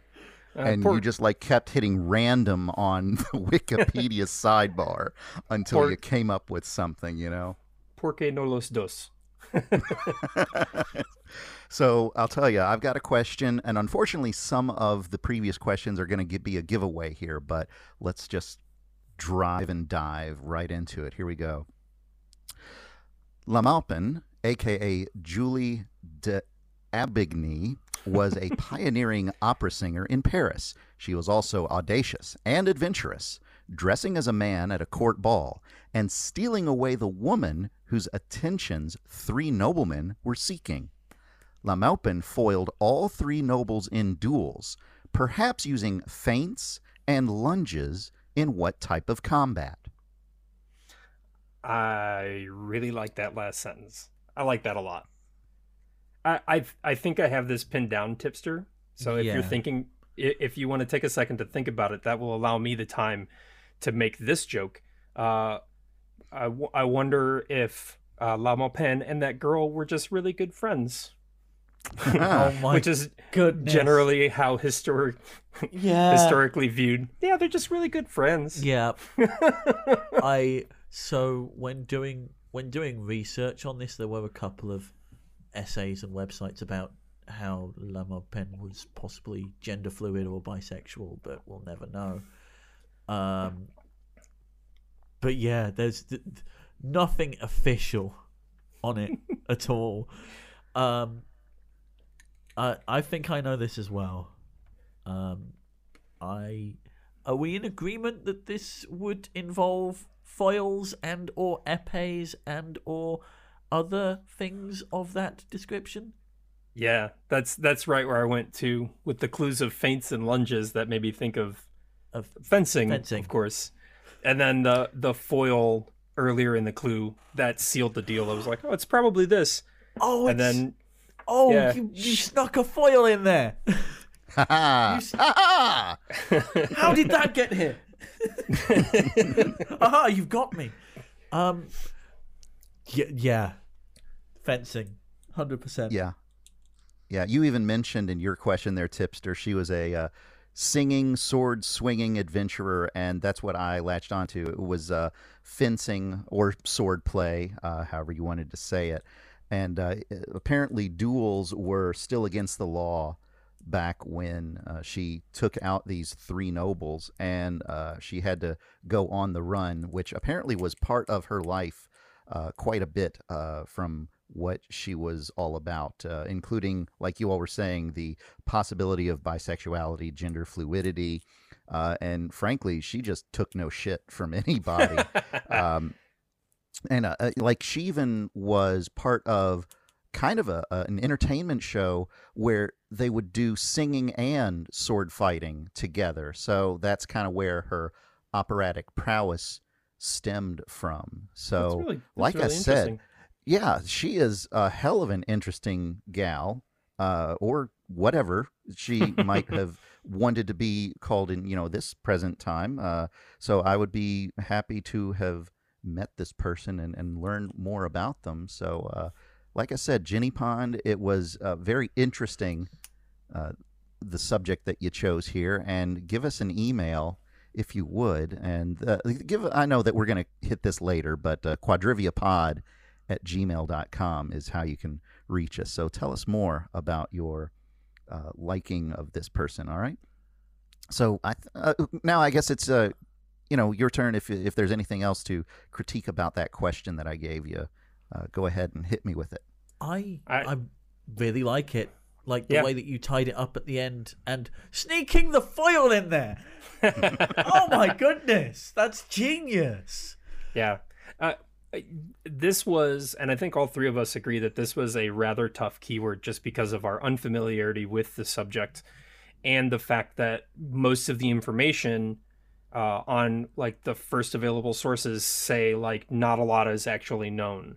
So for you to for you to take like one of the big key historical moments in this person's life and and uh, portray it in a way that uh, leads us to an answer about something totally different is really wonderful. I, and sneaking again, as Tipster exclaimed, sneaking foil in there is just chef's kiss. That is I- perfect. I- that is I so well done.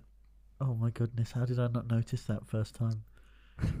I, Uh, I am humbled by your uh, your your generosity of compliments. So thank you all very much.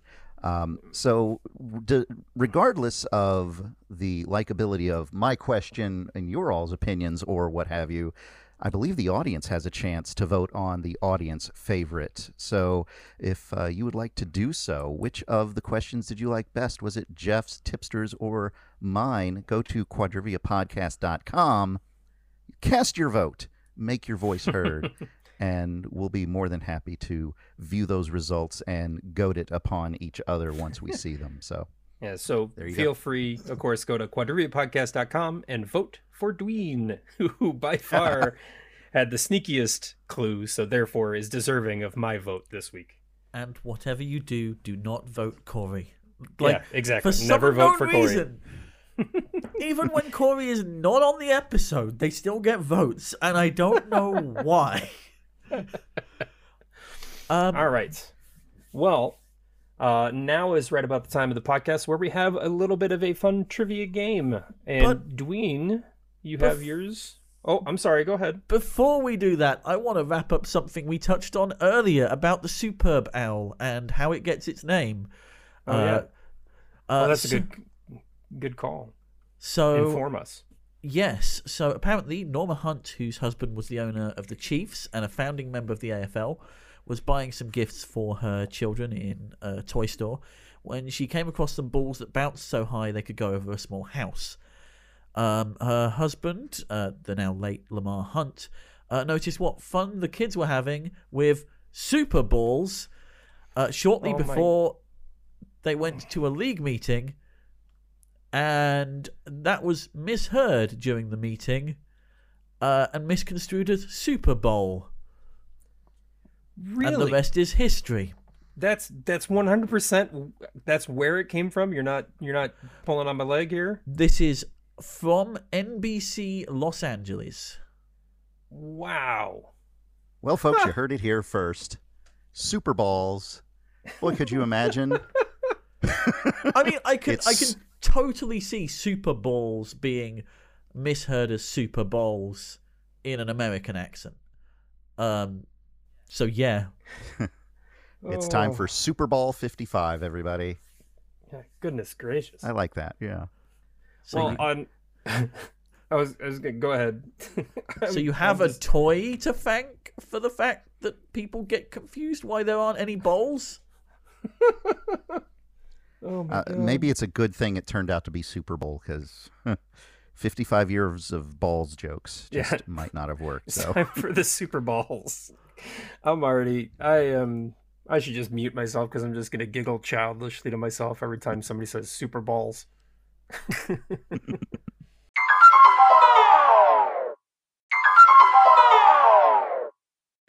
All right. you know, I, my yeah.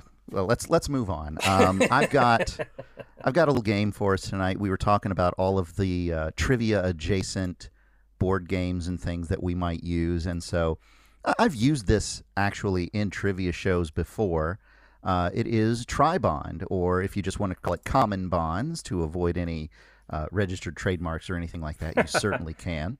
But what I'm going to do is I'm going to give you three items. All you have to do is tell me what they have in common. Uh, for you, those uh, for you across the pond in the UK, you might be familiar with Only Connect, where they actually give you four items. But let me tell you, that's a, a much higher degree of difficulty than what I've got for you. So, uh, as an example, I will give you three items like dog, pillow, and fist.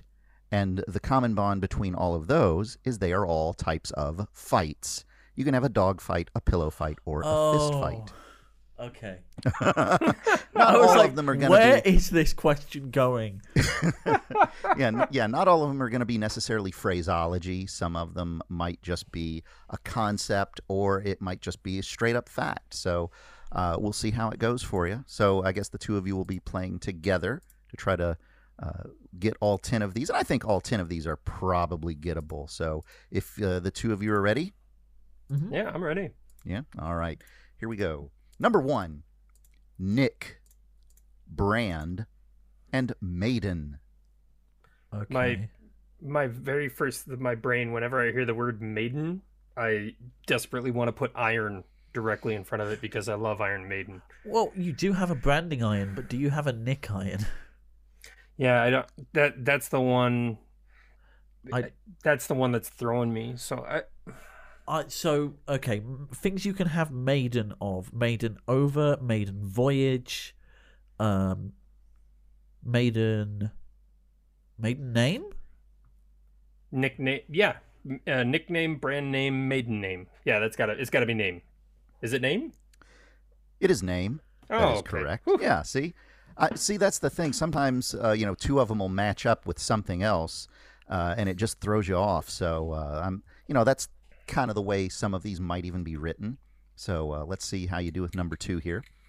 Slip, slide, square. Uh, I just like Iron, just like Iron Maiden before it. If you say slip and then slide, I'm immediately transported Exactly. to my to my childhood. You know, Uh, sliding on a tarp across my front lawn. Um. Uh, Oh, I Oh? think I know this one. I think I know this one. Uh, due to let's see if I can let's see if I can walk you there, tipster. go on. Uh, do you guys have? I'm assuming that you do not have the Boy Scouts of America in England. no, but I'm we assuming have, that you have the something similar. Yeah, Yeah. Scouts.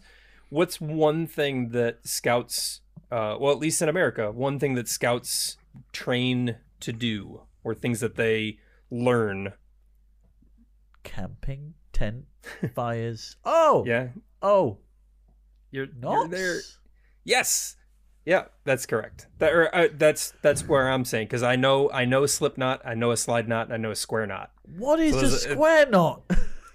A, s- uh, a square knot, I can't. It's it's impossible to describe. okay. It's it's it's just a type of um. I'm trying to I'm trying to dis- describe how to do it. It's the one where you uh, never mind. It's imp- I'm not I'll gonna I'm find not out gonna later. audibly yeah, I'm I'll not tell gonna you. Find out later. Audibly describe you. how a square knot works. if you ever play with rubber bands and you like kind of put two of them together and then you pull and they like kind of hang on to each other, you've probably made a square knot. That's- So Oh. indeed, the oh. yeah, yeah That the is a answer is not. Really good example. Yeah, I should have thought of that. Sorry. All right. Yeah. Now you see, but this also brings up real quick, uh, you know, where some people would say, "Oh, they're all words that begin with S." You know, I mean, obviously, we're looking for a certain thing, and uh, you know, as a judge, I would say, well, you know, sure, they all begin with S. They're all English words too. You want me to take that? You know, but yeah, Yeah. they are all knots. Moving on to number three, we've got long, house, life. I think I've got this. Uh, okay, let me let me roll it around a little bit. Okay. Talk it through. Like just See, what this is i- i- if all of these clues are going to keep taking a part of it and making my brain go somewhere else. Wasn't there a band called Lifehouse? Am I wrong? Is that a thing? yeah, there uh, is a band called Lifehouse. Okay. is okay. That's new Just to so me. you know. Okay. And also there's a Longhouse. God damn it. Yeah, but is, Was is there there a- a house house though? Yeah, that's that's a good point. I, you know what?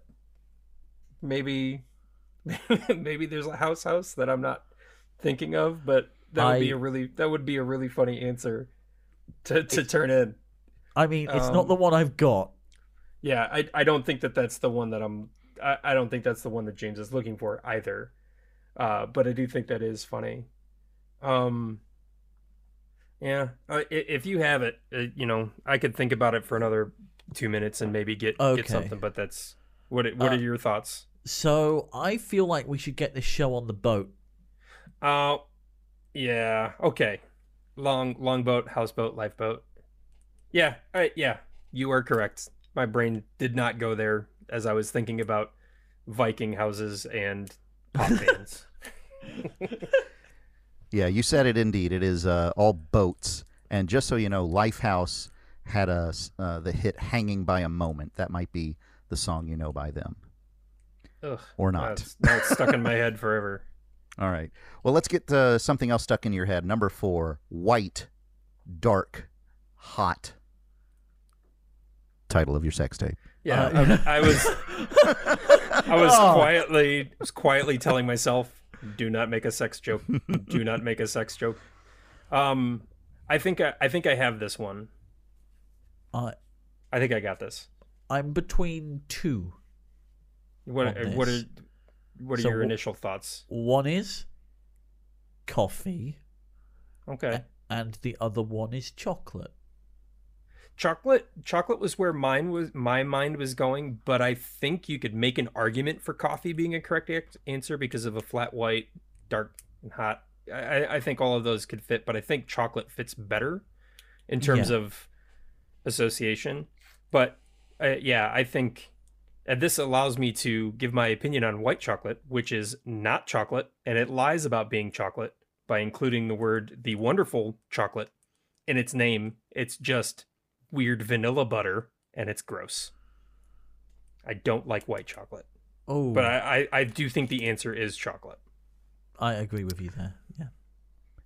the answer that I do have is chocolate. And, you know, this is one of those things when you're a host, if somebody comes up and says, Well, I think that white coffee, dark coffee, and hot coffee would work, I might be inclined to give you the point on that. I think dark coffee might actually be the one that's a little bit, you know, janky. Uh, Is that really a phrase? I don't You know, dark roast coffee, sure, Yeah. but I don't know about. Oh yeah, dark for coffee. sure.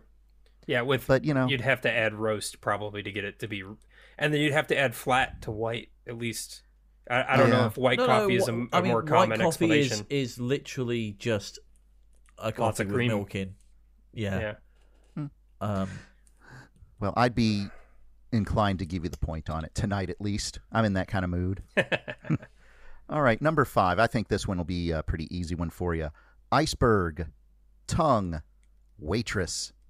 What This are you is doing to the, The pin- waitress? this is the pinnacle larder after dark. Uh, no. Uh, Um, I, I, I think I have one, and it's only because of the very first clue. I I have one. I Yeah. feel like I have said this a Yeah. lot Yeah. because that's just the tip of the iceberg. yeah. That's that's where I headed to. Fi things you have, things that have tips.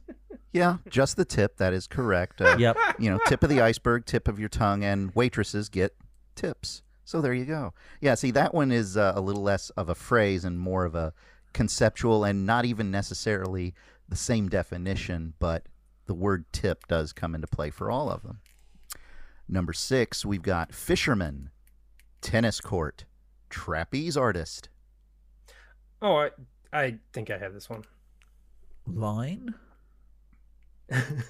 um, what is Wire. okay? If if you if you have a tennis court, what is Yeah. the what is the one accoutrement that you need to have a tennis court? What do you need besides a big flat area? uh, uh, uh. Oh, oh! I need my friend Annette. yeah, yeah, and uh, all three of those, yeah, Fisherman's could net, could arguably artist, use nets. yeah. yeah. Yep. It is net. So good job there. Number seven, bank robbers, novels, cemeteries. I eh, save me from this one. I am, I am not getting anywhere on this one. Protagonist is. I feel I feel like another clue you could use is gunpowder. Hmm. Well, I'd be interested to see how you can meld that one in. So, what is your idea? Uh, plots. oh, the gunpowder plot. Yeah. Oh, Guy Fawkes. Well, yeah. the, the guy Uh, from I- V for Vendetta. See, now I wouldn't have known that one, but yes, uh, you put it together. They all have plots. Bank robbers plot to, well, rob a bank. Novels have a plot, and you can have a cemetery plot. So you got it. It's looking at it from this side. That's I'm upset that I didn't get there on that, but my brain just stopped. You know, I almost, I feel like Tribonds like this. You feel kind of upset at them. Mm-hmm. You know, it's like they're so obvious when you hear the answer. Yeah. Uh, this one, yeah. Uh, this one's a little bit on the tougher. We're getting tougher as we go here. Number eight, Asia, Morris, Scale. okay. Uh, Zach. Final answer, because Zach Morris is trash. No, it's not Zach. I don't know Asia Zach. okay. So balance. Um. Uh. Weighing. No. I Uh. don't, I don't. I'm not getting the Morris. the Morris clue isn't sticking out to me at all. I'm just trying to go through. What, uh, okay. I will say this that the Morris clue is probably going to be more on tipster's side than our side. Oh. Oh. Wait. There's a such a thing as okay. I didn't know that was a thing. But Did I what's guess that thing? I I guess minor. I, Mom- I uh, still don't know the Morris one, but that fits with Asia minor and minor scale.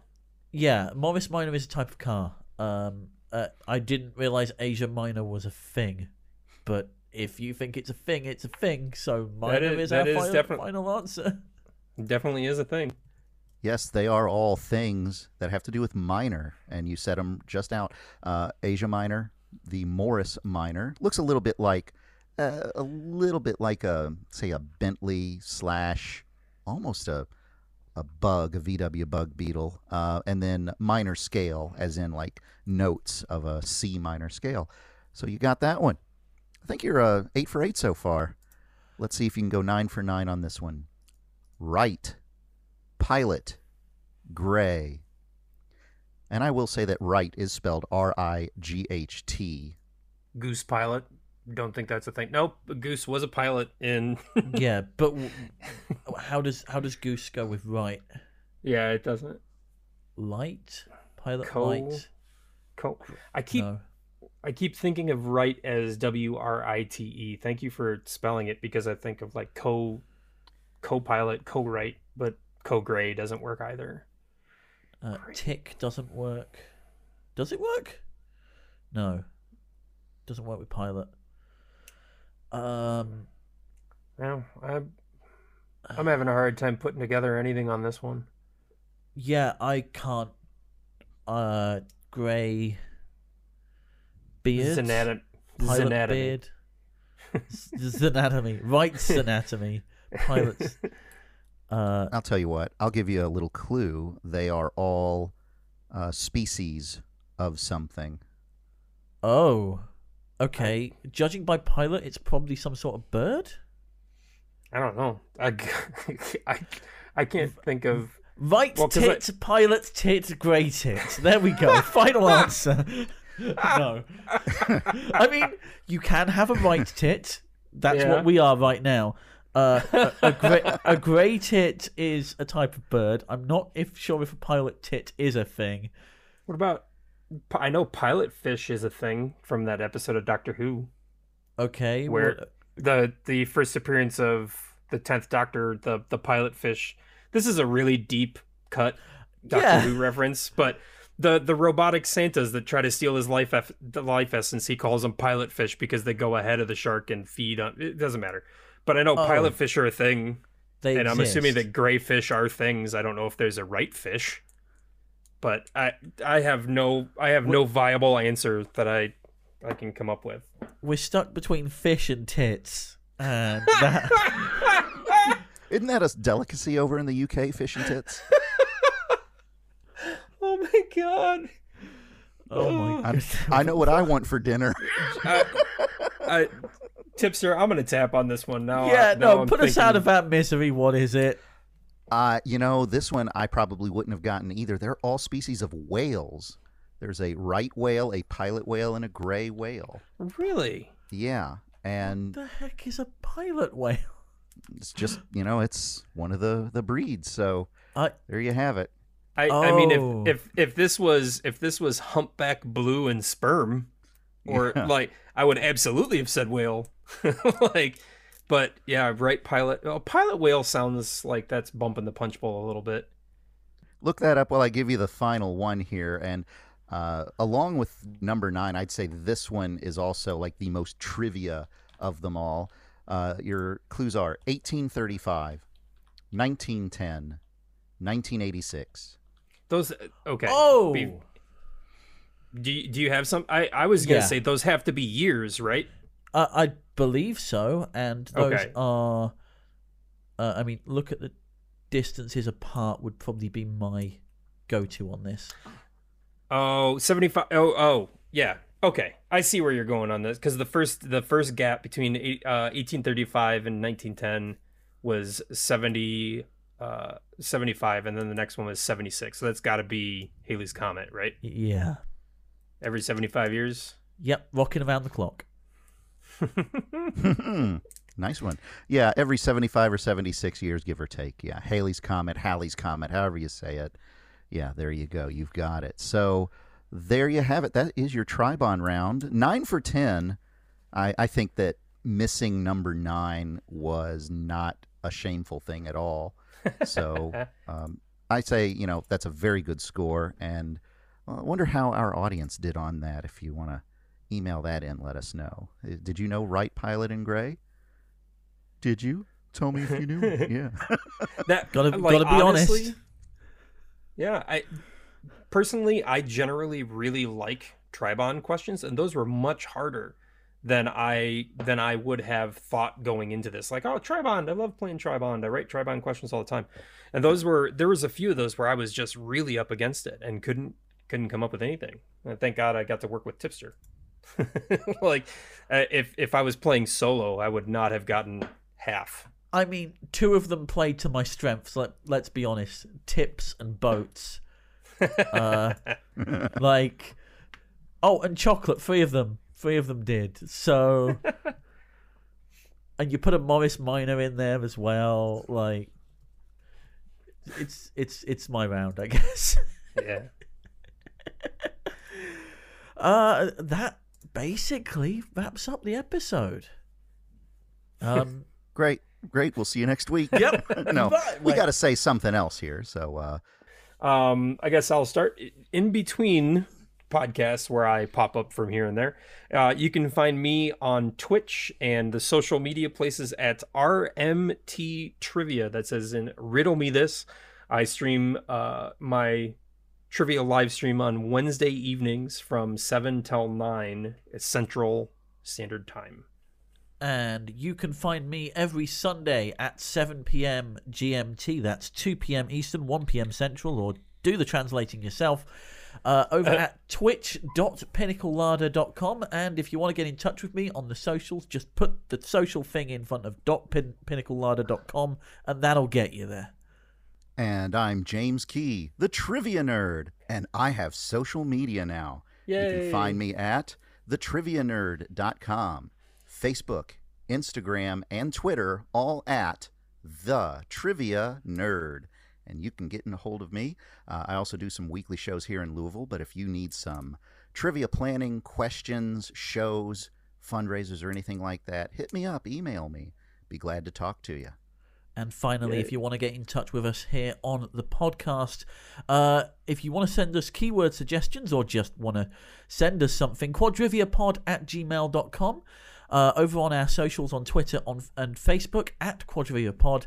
And uh, for previous episodes of the podcast and to vote on our keyword challenge, quadriviapodcast.com.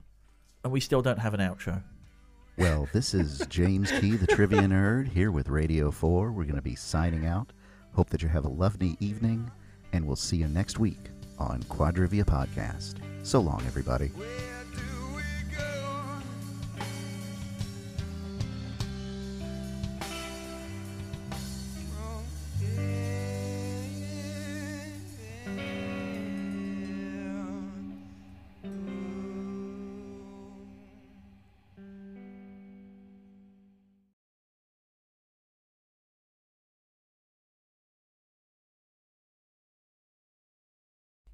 Excuse me.